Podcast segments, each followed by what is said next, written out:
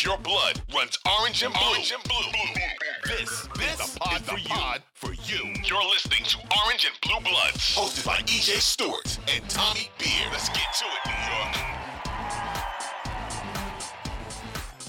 Get those trade machines firing. What's up? This is EJ Stewart, joined by Tommy Beer. This is Orange and Blue Bloods, a New York Knicks, pos- uh, New York Knicks podcast and Audacy WFAN original. We got a lot to get to on this episode. So Giannis Antetokounmpo putting the Milwaukee Bucks heat to, uh, uh, feet to the fire, and it could be the Knicks that could pick up the pieces there. So we'll talk about what that means. We'll also talk about um, the World Cup. We got RJ Barrett shining for Canada, Brunson and Hart playing well for Team USA. So we give you guys the latest on that. And uh, with Madison Square Garden, when you're dealing with a James Dolan franchise, there's all these political battles that at times actually do impact the New York Knicks. So uh, MSG got uh, a lease renewal. It was not a long-term lease renewal, which I think surprised some people. So we'll break that down as well. So all of that coming at you right after this. You could spend the weekend doing the same old whatever, or you could conquer the weekend in the all-new Hyundai Santa Fe. Visit HyundaiUSA.com for more details. Hyundai, there's joy in every journey. eBay Motors is here for the ride. Remember when you first saw the potential? And then through some elbow grease, fresh installs, and a whole lot of love, you transformed 100,000 miles and a body full of rust into a drive that's all your own. Look to your left, look to your right. It's official. No one's got a ride like this. There's nothing else that sounds like, feels like, or looks like the set of wheels in your garage. With over 122 million parts, you can make sure your number one ride or die stays running smoothly. So there's no limit to how far you can take it. Brake kits, turbochargers, engines, exhaust kits, roof racks, LED headlights, bumpers, whatever your baby needs, eBay Motors has it. And with eBay Guaranteed Fit, it's guaranteed to fit your ride the first time, every time, or your money back. Plus, at these prices, well, you're burning rubber, not cash. Keep your ride or die alive at ebaymotors.com. Eligible items only. Exclusions apply. When you need mealtime inspiration, it's worth shopping Kroger, where you'll find over 30,000 mouthwatering choices that excite your inner foodie. And no matter what tasty choice you make, you'll enjoy our everyday low prices, plus extra ways to save, like digital coupons worth over $600 each week. You can also save up to $1 off per gallon at the pump with fuel points. More savings and more inspiring flavors make shopping Kroger worth it every time. Kroger, fresh for everyone. Fuel restrictions apply. Another day is here, and you're ready for it. What to wear? Check. Breakfast, lunch, and dinner? Check. Planning for what's next and how to save for it? That's where Bank of America can help. For your financial to-dos, Bank of America has experts ready to help get you closer to your goals. Get started at one of our local financial centers or 24-7 in our mobile banking app. Find a location near you at bankofamerica.com slash talk to us. What would you like the power to do? Mobile banking requires downloading the app and is only available for select devices. Message and data rates may apply. Bank of America and a member FDIC. So, like I said, my guy Tommy Beer joins me as always. Tommy, good to have you back on the podcast. Hope you enjoyed a wonderful vacation. How you feeling? Feeling good, feeling good. Although a vacation with kids requires a vacation when you when you return. um, but uh, yeah, kids had a good time. We were up in the Poconos, and uh, sounds like there was a little bit of uh, uh, so, some surprising quotes coming out of Milwaukee. What do you got for us, EJ? Yeah, this was a surprise indeed. So again, this is Orange and Blue Bloods, a New York Knicks podcast, and Audacy WFAN original. It's a podcast you can get wherever you get your podcast, including the free Audacy app. Be sure to hit the auto download feature on your streaming service. Get these episodes every time we drop. Also, remember to rate and review the podcast. And if you want to watch the video versions, you can catch us on YouTube on the WFAN channel. So, uh, what is going on with Giannis Antetokounmpo? So, uh, as one New York Times interview and a report from Mark Steins uh, now has fans wondering whether Giannis is eyeing the Big Apple. So, according to Mark Stein, quote, the Lakers and the Knicks are already being mentioned as franchises presumed to interest Giannis Antetokounmpo down the road if he does decide to move on from Milwaukee. End quote. He adds that quote: The Bucks just made a slew of moves, re-signing Khris Middleton and Brook Lopez, replacing Mike Budenholzer as coach with Adrian Griffin to try to appease the face of its franchise. Now, this report came after Giannis, who is set to become a free agent in 2025 did an interview with the New York Times where he seemed to put pressure on the Milwaukee Bucks to do whatever it takes to build a championship team. He said uh, signing an extension this summer about signing extension next summer because he said this summer it wouldn't make sense given the money that he would be passing up if he signed an extension uh, this season. But uh, talking about next summer, he said, uh, "I would not be the best best version of myself if I don't know that everybody's on the same page. Everybody's going for a championship. Everybody's going to sacrifice time away from their family like I do. If I don't feel that, I'm not signing." So, pretty direct words from Giannis Antetokounmpo. He added, "quote." Um, at the end of the day, being a winner, uh, being a winner, it's overall that's the goal. Winning a championship comes first. I don't want to be 20 years on the same team and don't win another championship. So, so you got Giannis saying, I know all that stuff I've said about wanting to stay on one team is true, but I'm not doing that at the expense of winning championships and basically saying that I'm not signing an extension until the Bucks show me that they're ready to win uh, a NBA title again. So, A, how realistic do you believe uh, it is that Milwaukee could lose Giannis and Giannis could actually end up leaving? And, and B, how realistic do you think it is for the Knicks to be in this picture if indeed Giannis decides to leave? Yeah, EJ. I mean, I was on vacation, as you mentioned, I was on vacation. So I just kind of saw the blurbs on Twitter, scrolled through my phone, uh, you know, over the weekend. Didn't really think too much of it. You know, there's those aggregator bots that, you know, put together stuff and make it seem like every star player is on the move every other day. Um, yep. But I got back and, and, then sat down and read the interview and was surprised uh, you know, genuinely surprised at how strong his comments were. I mean, I don't want to, I don't want to call it a threat, um, but it was a putting a team on notice, essentially saying, "You guys know I'm loyal. You guys know I love you. Um, you know what I'm about as a human being um, and nobody can question Giannis's character and, and just the, yeah. one, of the, the, best people on the planet, let alone basketball players. If you know his backstory, um, I would definitely recommend watching the movie Rise. I watched it with my wife and daughter, um, mm-hmm. and they both really loved it. Just a true underdog story. Um, really easy kid to root for. Plays the right way. Plays hard. Um, the exceptionally rare player uh, that's a MVP and plays like he's on a you know a 10 day contract. Um, all that being said, he put it out there, basically letting the Bucks know uh, nothing's. i I'm not taking it for granted. Don't take me for granted. Um, you know, if you want to keep me around, make sure you do the right thing and and put the right pieces around me. So I think you know we have to consider that this is a um, a, a interesting, you know, uh, uh, you know, I think the Bucks certainly didn't love hearing this. If you're a Bucks fan, you have to be nervous, and if you're Nick fans, you have to be intrigued. Um, yeah. You know, he's he's one of the best players uh, in the world. Um, having him on your team immediately vaults you to, uh, you know, championship, if not contender status, favorite status. Um, so listen, we're a long ways away. Um, kind of the the the uh, the one thing that we the one kernel of fact that we have here is that in, in mid September, I think September 22nd is the date. I'm not sure. It's late September, mid September. There's a date at which the Bucks can offer Giannis a three-year max extension. Um, I think it's around 120 million dollars um, you know, that, that would make him one of the highest paid players in the NBA. He had said in this interview, I will not sign this summer. Yes. Um, you know, basically the money doesn't make sense, something along those lines. Um, eh, we'll, we'll take a look again next summer. Um, again, they have him under contract for two more seasons before he has a player option. Um, but right now, I would have said, you know, this is something we, we, we even hinted at on the pod going back weeks, going back months. You know, maybe there was like a 15% chance Giannis would become an unrestricted free agent um, when it's first possible in, in, in July of 2025. You got to bump that number up now. Do you want to bump it up to 50%? Do you want to bump it up to 20%, 25%, 60%, whatever that number is? Um, make no mistake. Giannis has put the team on notice, and all of a sudden, the 23 24 season for Milwaukee becomes a very, very important season. Yeah, I mean, it is essentially a championship or bust season for the Milwaukee Bucks coming up because Giannis putting out here that he wants to win. That winning a championship in 2021 was the best feeling in the world, and that that's not something he wants to feel just once. And like he said, uh, you know, he said about wanting to be a player like Tim Duncan, Dirk Nowitzki, Kobe Bryant, guys that have played on one team for their entire career.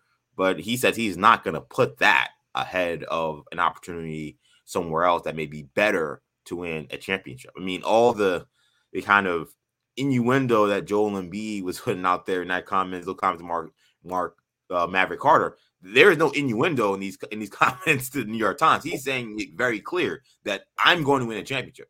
If it is not here, it will be somewhere else.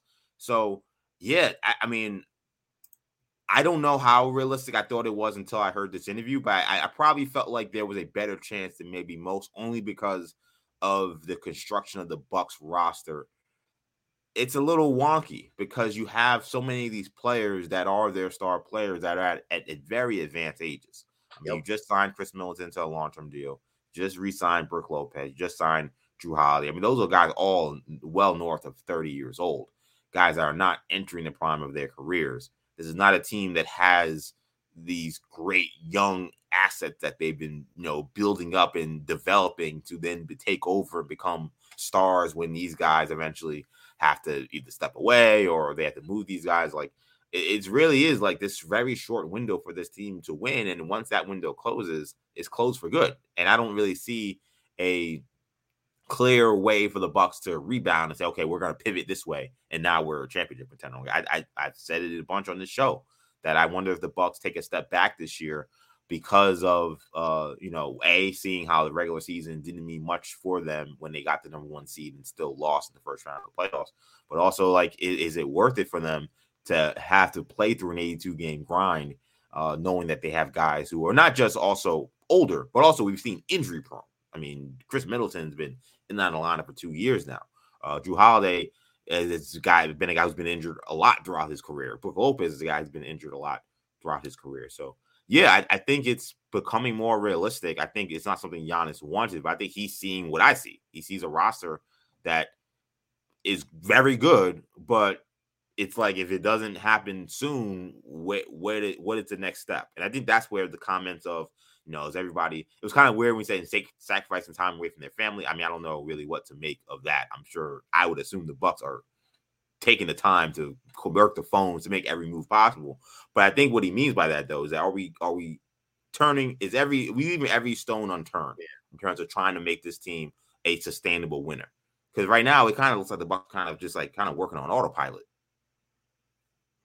Yeah, and uh, you know the other thing in terms of bringing in talent, um, you know they've traded away their 2024, their 2026 and swaps. Yep. Um, the Knicks own their 25 pick. They traded the 27 pick to the Pelicans.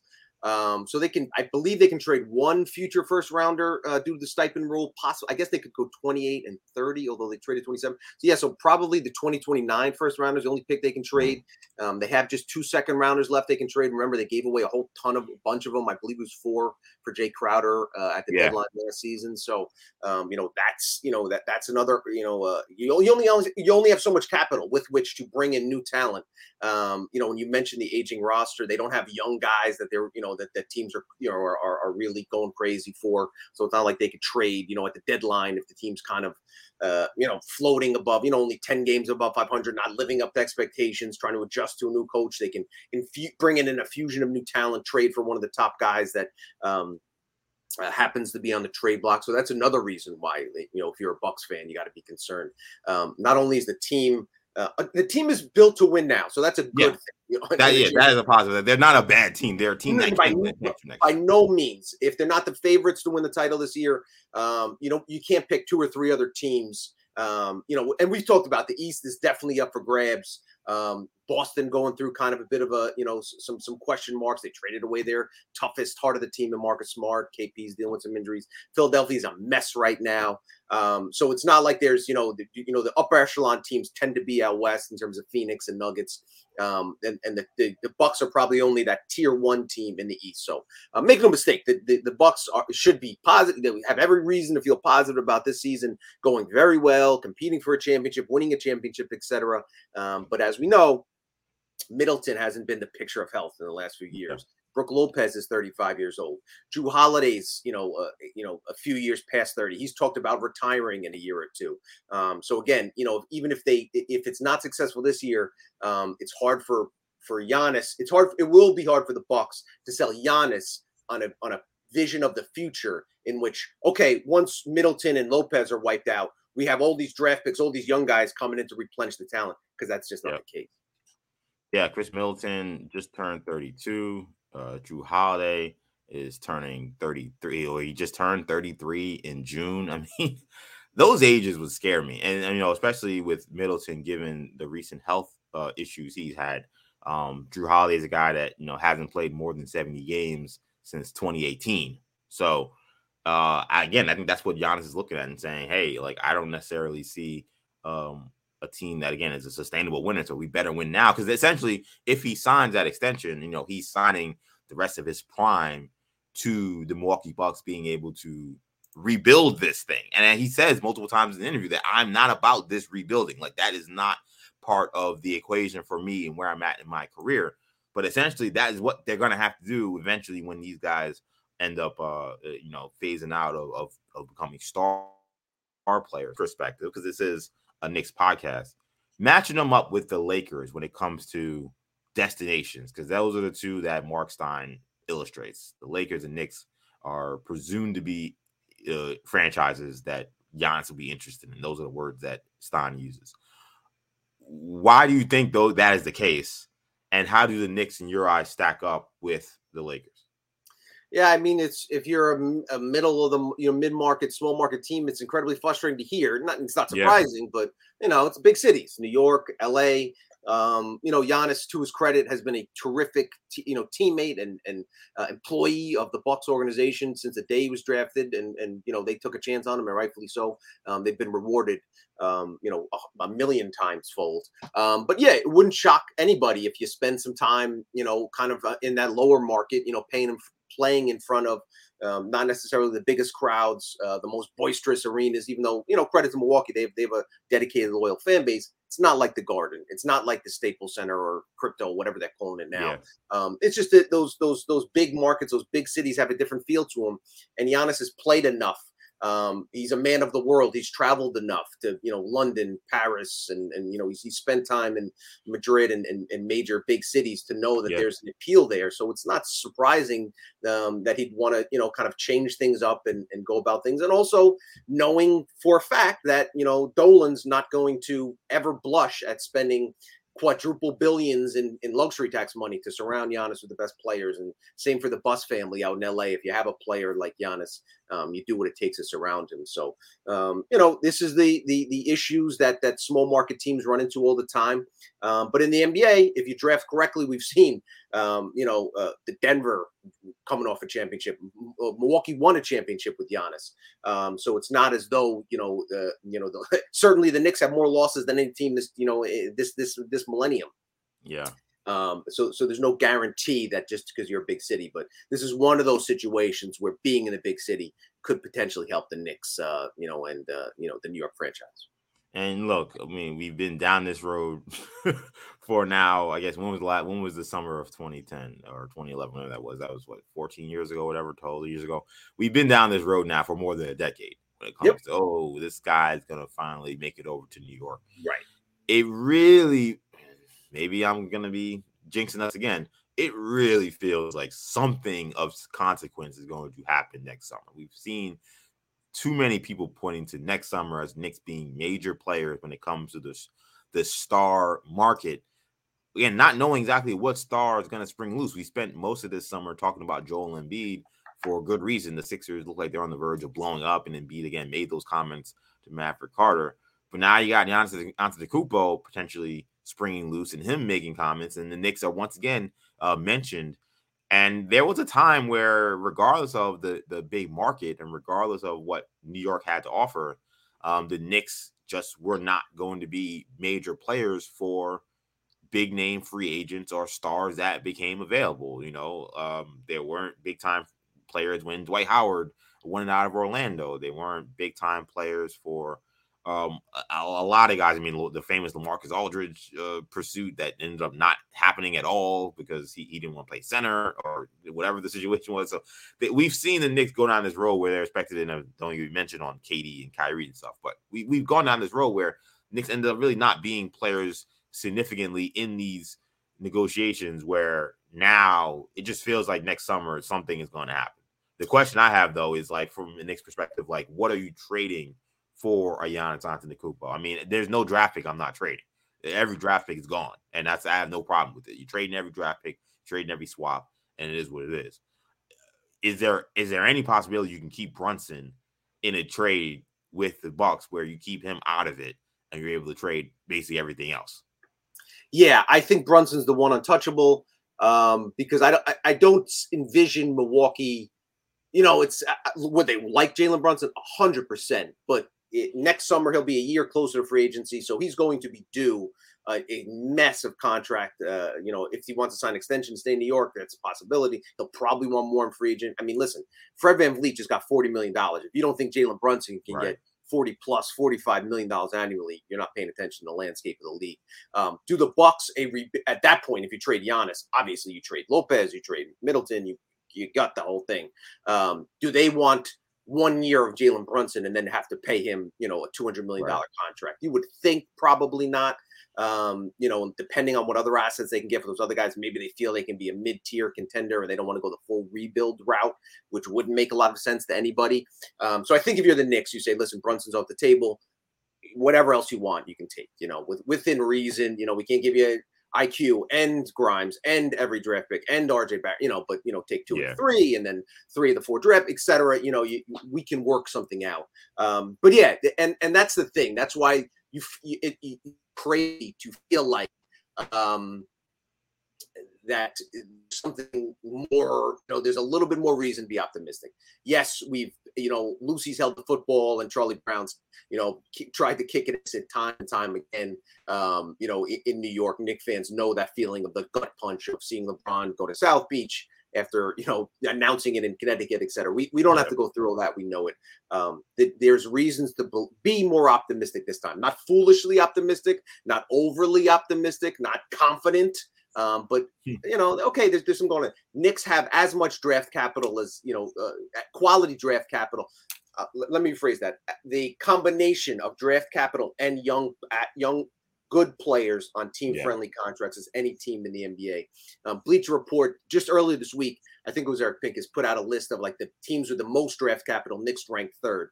Um, that obviously did include guys like Grimes, IQ, Barrett, uh, McBride, Rokas Jokubaitis, who's playing well in in um, in, in FIBA World Cup.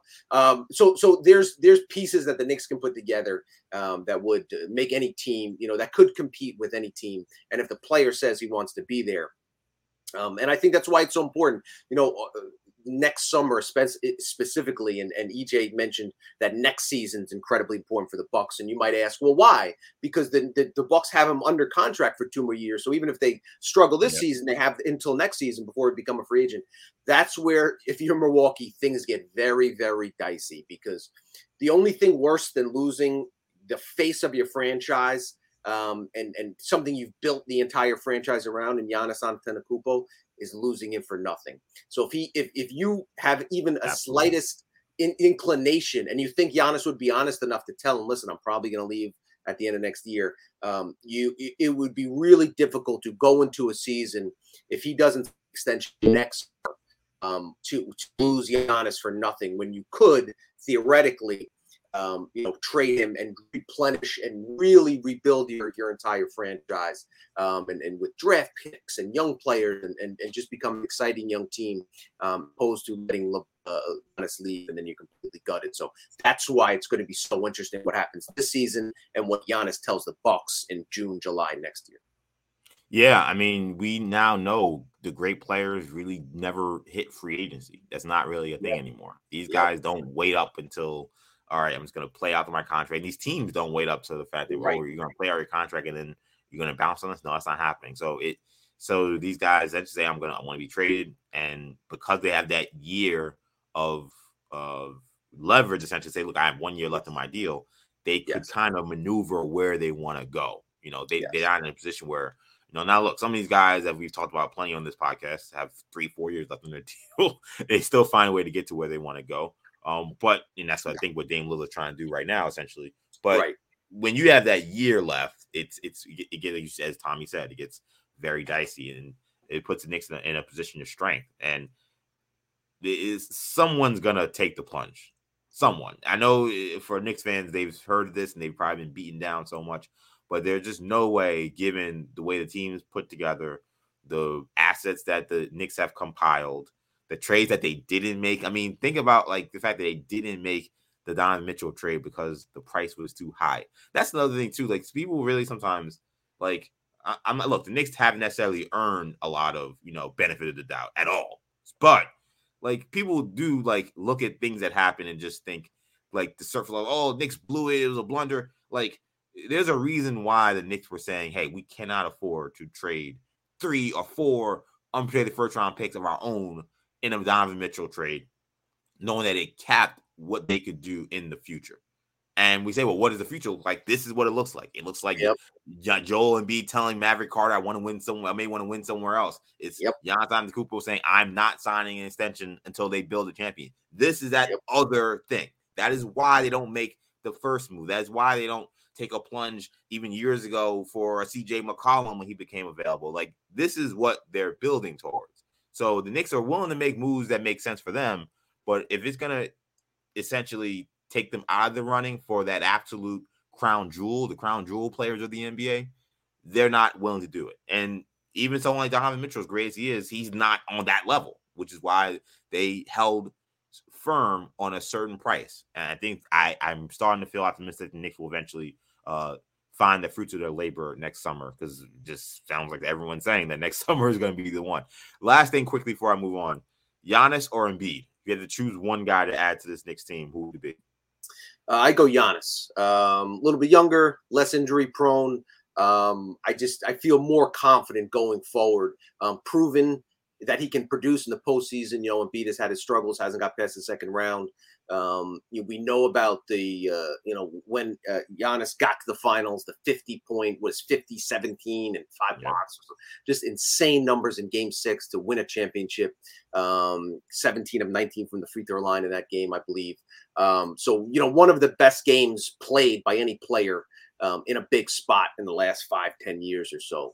Um, that was that Giannis game. You know, he can dominate on both ends of the floor. Um, his competitiveness, you know, you know he's going to stay in shape. You know he's going to, um, and he's just a, an easy guy to root for. Just again, um, everything you'd love about, um, you know, you know, the, just the story um, for him to come to New York would be a, a godsend for the franchise.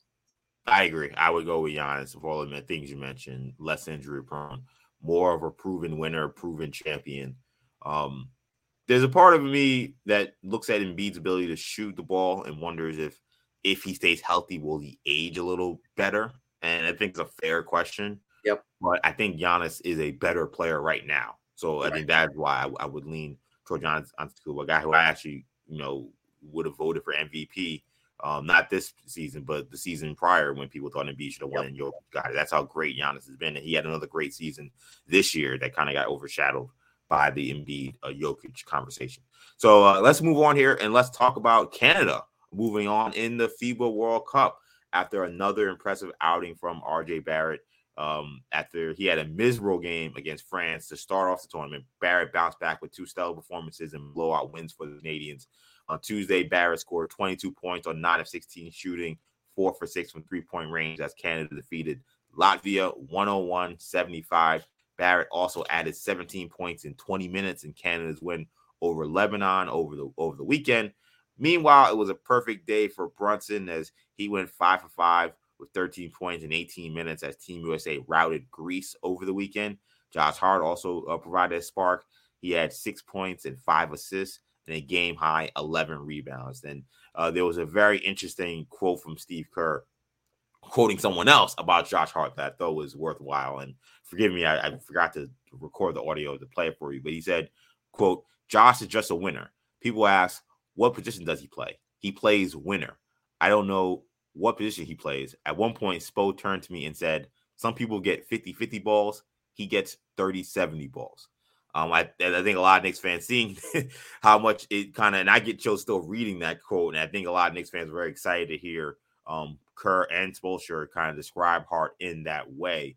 Um, before we get to Barrett, what did you make of how uh, uh, two guys who are NBA multiple time NBA championship coaches described uh, Josh Hart in that uh, post game press conference. I love that 30 70 ball. I, I, to me, that's like a, just a perfect encapsulation of, you know, you can try to use, you know, plus minus. Sometimes that even, you know, obviously c- c- traditional counting stats don't don't tell the story when it comes to Josh Hart. And even plus minus, even though he's, I think, I believe he leads the uh, uh Team USA in plus minus. Um, uh, one thing, you know, we did. We, I don't, you know, we'll, maybe we'll mention Fournier, who's scored, but yeah. France struggled.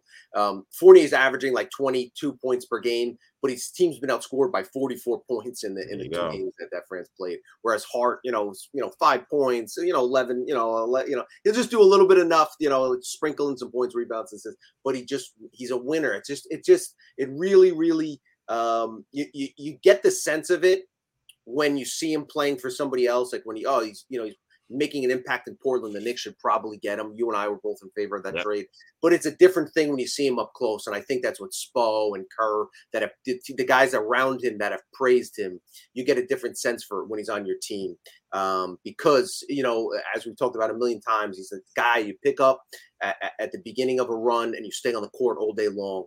Um, and a lot of it's because those loose balls um, that that are typically classified as 50-50 because it's a coin flip. Either t- either side can get them um, somehow, some way. Some guys just have a nose for a ball, nose for the ball. It's an old yeah. cliche, um, but I think that sums up Josh Hart perfectly. Yeah, and in some ways, like this.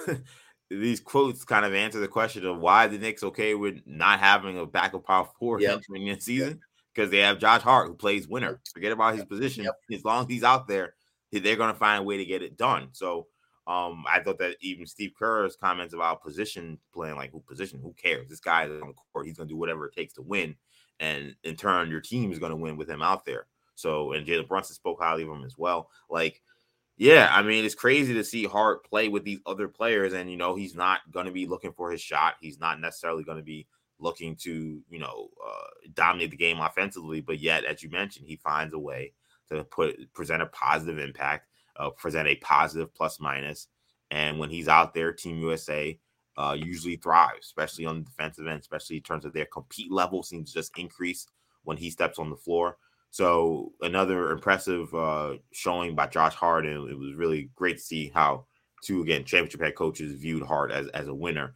And then on on on Jalen Brunson, uh, five for five affair. It's so funny. Like I just feel like Brunson could has these great games, and then like the commentary is just silent about, you know, should he start? Where is Tyrese Halliburton? How much time should he be getting so many minutes? Like it's just the guy goes five for five. I hear nothing about Jalen Brunson. Um, but then again, one game Halliburton plays great, and it's like, oh, Halliburton's the greatest. Halliburton should have been starting. He's better than Jalen Brunson. I don't hear any of that whenever Jalen Brunson has a great game. But uh, Jalen Brunson continuing to thrive at Team USA as expected. And then uh, on RJ Barrett, how impressed have you been with him? I mean, uh, after a ghastly one for 11 showing, which I would say alert uh, alerted Knicks fans, but honestly didn't alert me because I've just seen these kind of games from RJ Barrett where he just can't make any shots. And then all of a sudden, next two, three games, he, he's on fire. And that's essentially the Canadian RJ experience that they've gotten early on how impressed have you been with him and how you've seen his play his play uh, improve so far? yeah, you got to be super impressed. Um, you know, one of the things that, that I found interesting is um, looks like uh, Drew Hanlen, his his his trainers tweaked his shot a little bit. Um, looks like his his feet are a little bit closer together. His landing, you know, his jump is not jumping quite as high, trying to keep his base a little bit more compact. His shot looks a little bit quicker, um, less of a dip in his motion, so uh, that that could increase the quickness of a shot, which should help. Um, but again, we've seen these, you know, these these positive streaks from Barrett, you know, only to regress a little bit. Um, the, yeah. couple things I, I do like is um, his he looks like he's looking a little bit once he gets into the paint, looking to to to, to get his a couple feet in the paint and then dish. Um, uh, one criticism I have for RJ is in games that I've seen, we've seen that a little bit where he's when he's involved offensively, um, he's more engaged on the defensive end. I've seen that for Team Canada as well. Like for instance, the Lebanon game, um, you know, he was really good in the first half, kind of, and then Shai Gilgeous-Alexander, who was playing. Just watching that, Shai Gilgeous, I don't think there are too many players in the NBA that have a higher upside than. I mean, we're going to be talking about him as one of the five best players in the NBA. So yeah, yeah, yeah. I mean, I mean, I don't know if I don't know if I said it on this show with you, but like I was like, he might be the best perimeter scorer in the league. Like, I, like that's he's that good. He's he's he's crazy. He's crazy good. But um, yeah, so he basically took over in the second half, and RJ seemed to like take a secondary role. Um, but that's the thing. Like when he, RJ gets engaged, and I think it's a, a good reminder for Thibs. Um, it's something that we've talked about. Maybe fo- maybe utilize him more with that second unit, especially if um, uh, Josh Hart's playing power forward, get him some more opportunities with that second unit. So you have Brunson and, and Randle kind of holding down the fort and being the focal points of the offense uh, you know, for the first seven minutes of a game, let RJ stay in, and then you know play with that second unit a little bit, and you know he could you know potentially be kind of more that focal point because um, we've seen him, you know, in in times past. Um, when he's given an opportunity to do so, he can score the ball. Um, looks in tremendous shape. Um, one of the one of the reasons that he um, that it was uh, kind of assumed and hinted at that he struggled at the start of last season 22 23 was because um, uh, the contract situation you know he hadn't signed the contract extension so maybe he wasn't working out you know maybe was limiting you know his time in the gym his time right, don't want to get hurt yeah didn't, didn't want to get hurt it seemed like he came in a little bit sluggish a little bit you know not quite firing at 100% maybe this is a good sign that i'll come into camp um, we'll see if he, you know, wears down a little bit, you know, come uh, May, June. Um, hopefully the Knicks are still playing around then. Um, but it, he, maybe he comes into camp um, and really starts off on fire mid October, November, gets off to a better start than we've seen. Yeah, it's so it's so interesting with RJ Barrett. And I promise Knicks fans, I'm not trying to trade him when I say this because I I'm, I think I'm the one less likely to trading the Tommy on the show. But it just feels like Barrett looks great. I don't think anybody can deny. I mean, he looks great. He's looked he looked great in exhibition run. He had the one terrible game against France where you couldn't buy a shot. But besides that, he, has been great pretty much this whole time. But I dare I say I almost get Obi Toppin vibes in the sense that like, will I ever see the best of RJ Barrett right. in this iteration of the Knicks? Knowing right. how much they run their team through Randle, knowing how much they sh- are and will and should run their team through Jalen Brunson, like, is there any way to unlock another level to RJ Barrett. Like he's averaging 19 to 20 points a game in the last two years. Like, is it even possible for him to average 22, 23 points with the way the Knicks play? Like, one of the things I saw playing watching well this game with Team Canada that you know some of this you know you're playing against teams that are more turnover prone, you know maybe a little less athletic, but like you know the Canada gets out and runs, and I mean RJ's been a terror. He's had some highlight real dunks in transition, which we've seen a, a little bit with the Knicks, but like the Knicks don't get out and they don't get out and run. Like they don't play a style of defense that causes a lot of turnovers, in part because they want to protect the rim. And the Knicks have had a good defense, so I'm, I'm not really criticizing Thibs with that. But it's the style of play, so you don't get as many runouts there. Um, you have two isolation players, so you kind of end up walking the ball up a lot. Like the Knicks don't play to RJ's strengths a lot of regards. Earlier in the exhibition round, they asked him like, "What's the difference between this and how he plays the NBA?" He says, "You know, the paint is wide open."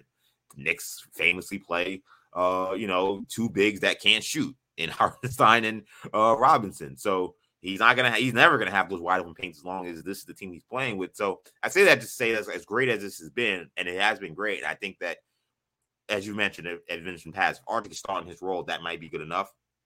But I just wonder, like, maybe there is an all star hidden in there that we just won't ever see because of the guys that are playing essentially ahead of him in the pecking order of the scorers on the squad you know, you mentioned can he take his game to the next level? He averaged 19.9 or, you know, basically 20 yeah. points last season. He get to 22 or 23. Issue was he scored 19, 20 points inefficiently. Um, the best version of RJ for the Knicks is probably him averaging 16 but shooting closer to 50% from the floor than mm. 21 and shooting 42% from the floor. You know, those really only take the shots that are open to them. Focus on knocking down open three pointers and, and, and, you know, camping on the corner, spreading the floor a little bit more. It's obviously not what he wants to hear. It's not what his dad wants to hear. It's not what Drew Hanlen wants to hear. Uh, and again, to your point, that's not knocking RJ. If you take RJ Barrett and the Knicks release them tomorrow and he signed with the Washington Wizards, he could average 24 points a game yes. for the Wizards next season Absolutely. and put up a ton of points, score, you know, get, you know, average six, seven rebounds, get some assists in there, knock down a bunch of threes, probably not do so, probably not in an efficient manner if he had a, the complete and, and, you know, just the absolute green light and probably wouldn't lead to a lot of wins. Um, that's kind of the, you know, that that's, that's, that's where it gets tricky, um, you know, for RJ, for the Knicks trade talk, etc., because this might not be the the ideal situation for him. Um, the ideal situation for the Knicks in that spot is a true three and D um, guy that's content to lock up the other team's best perimeter player and camp out and and take four or five uh, uncontested three pointers, you know, per half, something like that. And then the question becomes as well, like you know, because again, nobody questions Brunson's role in the offense, but right, that shouldn't mean that Julius Randle's role in the offense should be yep. a little less than it's been. Like, you know, he's the absolute guy for the Knicks. He's their leading scorer. Um, and look, he's he's he's done it at a at a fairly efficient, very effective level in the regular season. But we've seen in the postseason that he essentially is is nothing. He's zero. It's zero impact, maybe a negative impact, really, for the team. Whereas RJ Barrett in the postseason was uh, a positive. Uh, after the first two games against Cleveland, where he struggled, he was pretty much great the rest of the way up until Game Six against Miami. But like I said, I go back to the team in the in the creation of it and the head coach. Do I think that there's a chance Thibs says, you know what, Randle, we need you if we're to win. Maybe you dip down to being more of, a, of, of the third option here, and we can play a little more open space, get RJ a little more opportunities, and you kind of be more of a 19, 20 point score. I, I just do. I will never foresee that happening as long as Randle and Thibs are together uh, on this team. There's just no way that's happening. I mean, maybe in a situation where Giannis comes over, maybe then Ryan Randle takes that third option role, but I don't see any way where that ever happens with the team the way it's currently constructed. And that that to me, beyond even RJ in terms of like whether or not he could win as a 24 point scorer, just like his overall development as like a player. Like yeah. he might not ever reach his full potential, like right. with the Knicks the way they did. Like maybe he can eventually be a 24 point scorer who can win games. Like I don't yep. think he's that today, but maybe he right. gets that that point. Does he ever get there playing with the Knicks? I I just I, I have my doubts about it. Yeah, I mean, listen, one, he's just 23, which is crazy. We yeah. forget how young he is. And the other point is, it's really important to note how well he played during that 10 game stretch from, you know, game three of the Cleveland. Oh, yeah, he's outstanding. Uh, played incredibly well. So he basically, um, you know, said that you guys think I can't play effectively and win games. Watch, go back and watch the tape. Um, the other, but the other thing to note is, um, and going into this upcoming season, the the one basically change in the Knicks roster was getting rid of Obi and bringing in DiVincenzo. So if anything, DiVincenzo is going to take more touches, more shots away from RJ. Right. Um, whereas Obi, you know, played exclusively with the second unit, played exclusively power forward, and would had no plays drawn for him ever. no plays drawn from ever. Um, DiVincenzo is going to take more shots. He's going to yeah. get more assists. He's going to have a higher use, much higher usage rate than yeah. um, uh, than than Obi Toppin did. So where does that slice of the usage pie come from? Does it come from RJ? Does it come from Hart? Does it come from Brunson? Does it come from IQ? Probably, ideally, a little bit of each. But you know, nonetheless, that's another reason why it's probably unrealistic to expect RJ to score more again. But that doesn't necessarily mean he becomes less valuable or plays worse. Exactly, and we mentioned quickly before we move on him playing more at the bench which is something that Thibs to his credit, he really gave RJ that chance. Like he, you know, he takes him out early, and RJ yep. comes in, in, you know, late first quarter or beginning of second quarter with that second unit. And there are times last season on this podcast during the regular season I said that RJ was not doing a good enough job leading that bench unit. Um, it wasn't until Hart came in that that bench unit finally kind of took off. Like, yep. RJ needs to make the most of that time. Like, I we all agree that he's not going to be a number two or number one option when he's playing with the stars, but he is number one option, no question, when he comes off the bench with that second unit um in the second quarter. Like he needs to kill other teams' second units. And I yes. think in terms of making a big jump for RJ, that's what I want to see. I want to see him really take charge. And when he's out there, he's playing like a star when he's uh, playing with you know the hearts and the IQs of the world. I don't want him being relegated to kind of letting these games sometimes get away uh, when that unit came out there because he wasn't being aggressive enough or not efficient enough. So those would be things I'll be looking at for next season. So uh could it could the Knicks days at 33rd Street and 7th Avenue be numbered? That is a little bit of a question because uh Madison Square Garden lots is bid to permanently operate above Penn Station on Monday. Uh two city council committees voted to give MSG just a five-year operating permit. That is just half the length of its current 10-year operating permit and is uh, half of what um, a planning committee had required or recommended for uh, Madison Square Garden moving forward. So now, if this vote that happened with the two council committees gets approved uh, by the full council, it will be the shortest permit the garden has received in 50 years. Now, the deal demands that the garden be required to make improvements for pedestrians that could bring the uh, the the aging facility more in line with the redesign of Penn Station if you've been around Penn Station, you know a lot of construction has been going on. They try to remake that thing, and is not the prettiest of sites at all. And Madison Square Garden, being the the the entertainment hub that it is, doesn't necessarily help with uh speeding up those uh those those uh, you know renovations.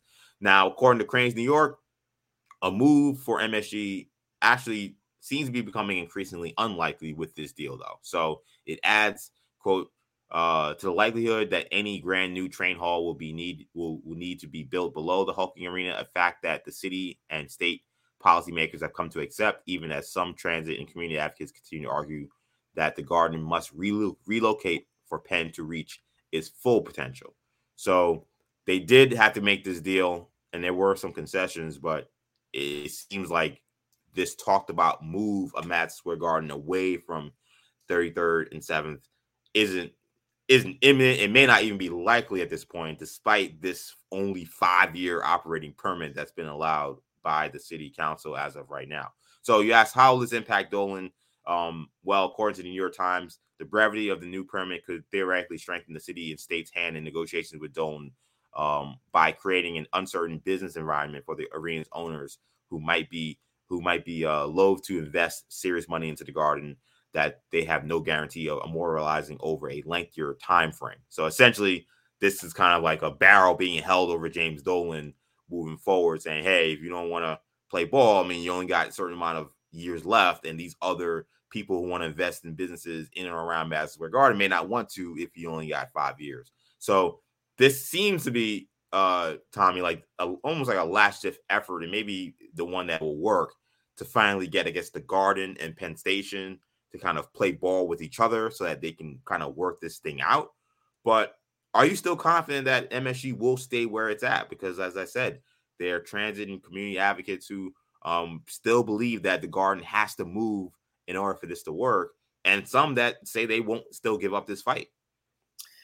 Yeah, listen, I, would be uh, dishonest if I said I knew the inner workings and the political power structure. Um, I'll just say this: Dolan's a very powerful figure yeah. in New York City and New York City politics. Um, the Dolan name carries a lot of weight because they are incredibly wealthy. Um, so uh, yes, they have. Uh, let's just say uh, they have some people that have a vested interest in keeping him happy and keeping Dolan, you know, the family happy. Um, so I wouldn't. I would bet on the Knicks getting their way essentially because they have so much money to throw around. Um, and at the end of the day, unfortunately, we know that typically trumps um, what what's better for the public good and for the for the common New Yorker um, is, is is who is who benefits financially. Um, that being said, it does seem like obviously New York is pushing back. Um, the powers that be are pushing back against Dolan, trying to um, you know, get the best deal on their behalf, which is what they should be doing. And as we know, Dolan is a um, he's not a guy that takes threats idly.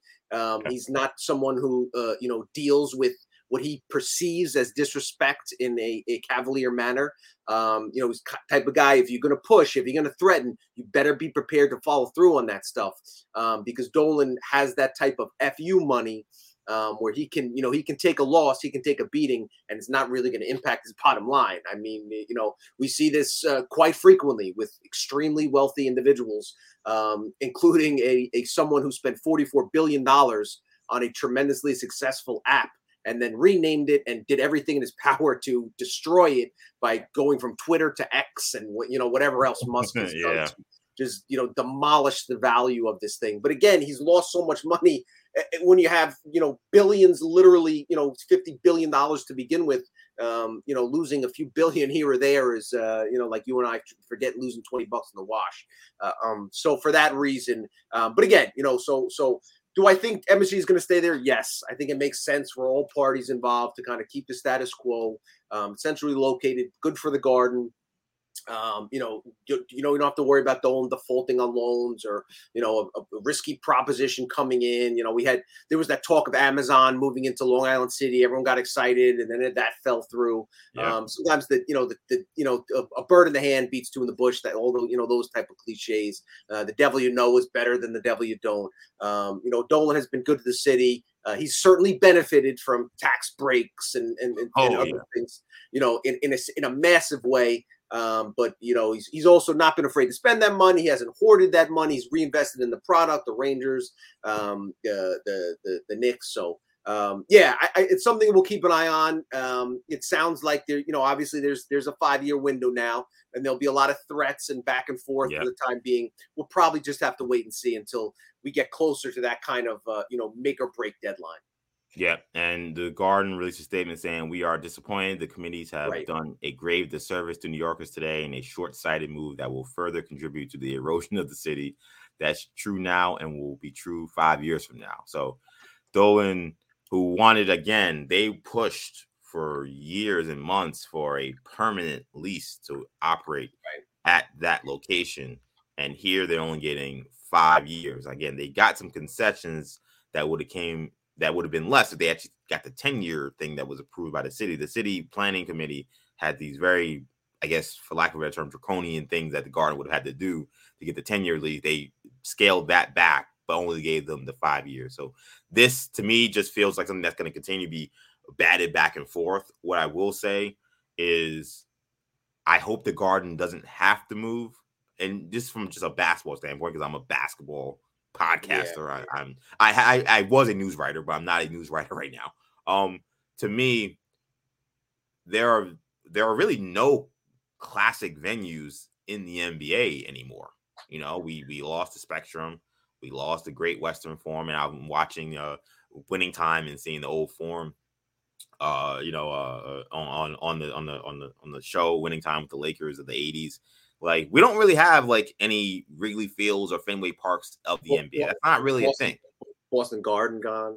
Yeah, Boston Garden's gone. They have the TD Bank Garden, which is not the same Boston Garden. Like we don't have those, fam- you know, famous classic basketball arenas anymore. Like they don't exist really. The Garden is the only one. The Garden did have a major renovation about uh 10 years yeah. ago that was a billion dollars, which is a big reason why Dolan doesn't want to move. Like he just right. spent a billion dollars updating his current arena. He's not trying to tear it down and then build another, you know, three, four billion dollar arena somewhere else. Like he has the money, but that's not something he money he's trying to spend. Right, right, so that's the biggest thing of why he does not want to move at all.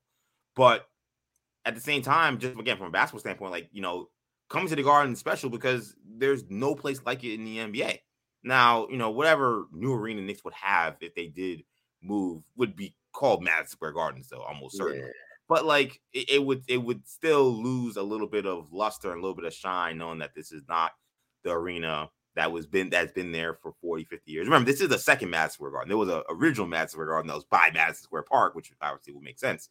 But you know, this is an arena where so many classic events have happened. We've seen the Knicks, uh, you know, win a championship. We've seen the Knicks uh, move on in the playoffs. We've seen so many great performances from opposing teams, so many Big East tournament events, so many St. John's games, Ali Frazier, Ali, Ali Frazier fights, boxing matches, Ali Frazier. Like it's like indoor arenas, and you know it makes sense. I mean, it's indoor, so like you can't have a crumbling infrastructure, so it makes yeah. sense that we don't have a lot of those buildings anymore. But Madison Square Garden, in many ways, is like the last of its kind. So if they lost this spot and they had to build a brand new arena somewhere else, that would be a shame.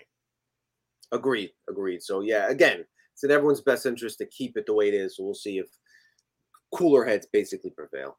Yeah, we'll see what happens. Look, as someone who also I know you traveling from Long Island, I'm traveling Queens. Like Penn Station is not in good condition, so that also needs to be fixed. As a New Yorker, like I don't want to make it sound like oh I care about is basketball. that Penn State situation is a problem. Like I I moved away from New York, came back, and started taking you know the subway and taking Long Island Railroad again. And the first year I was here in 2019, I could not believe that it was basically just it was like destruction almost. Like I know they were they were constructing a lot of things, and it's turned the corner a little bit, but like I mean it is not in good condition, and it feels like this construction is being prolonged so long, and it, it, there's no question a part of that. A big reason why that's because you know they got you know 40 30,000 people on top of the thing going to see the Rangers or going to see the Knicks or going to see Billy Joel or or, or, or you know Drake or whoever's performing at the Garden that night. So um yeah, it will be something to continue to follow, but uh something has to be fixed on both ends. They got to find a way to do this Penn Station thing more um in a quicker, more effective way, and then at the same time, um, they they got to keep the garden where it is. They got to find a way to make this thing work. So hopefully they'll be able to do that.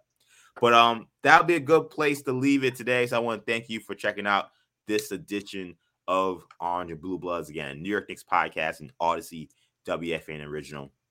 Is a podcast you can get wherever you get your podcasts, including the free Audacy app. Be sure to hit the auto download feature on your streaming service to get these episodes every time you drop. Also, be sure to rate and review the show. You like the podcast? Make sure you give us a, a rating and review on whatever uh, streaming service you're listening to. And as always, you can check us on YouTube as well. The full videos of the podcast and shorts from the podcast get posted on the WFAN channel. So make sure you check us out over there. That'll do it for now. Thank you guys again so much for checking us out. Uh, Tommy, quick, let people know where they can find you. At Tommy Beer on Twitter. You find me EJ underscore Stewart on Twitter, actually EJ on Instagram, TikTok, and Threads. Thank you guys again so much for checking us out. Tommy, I'm EJ. Thank you, easy, guys. Peace.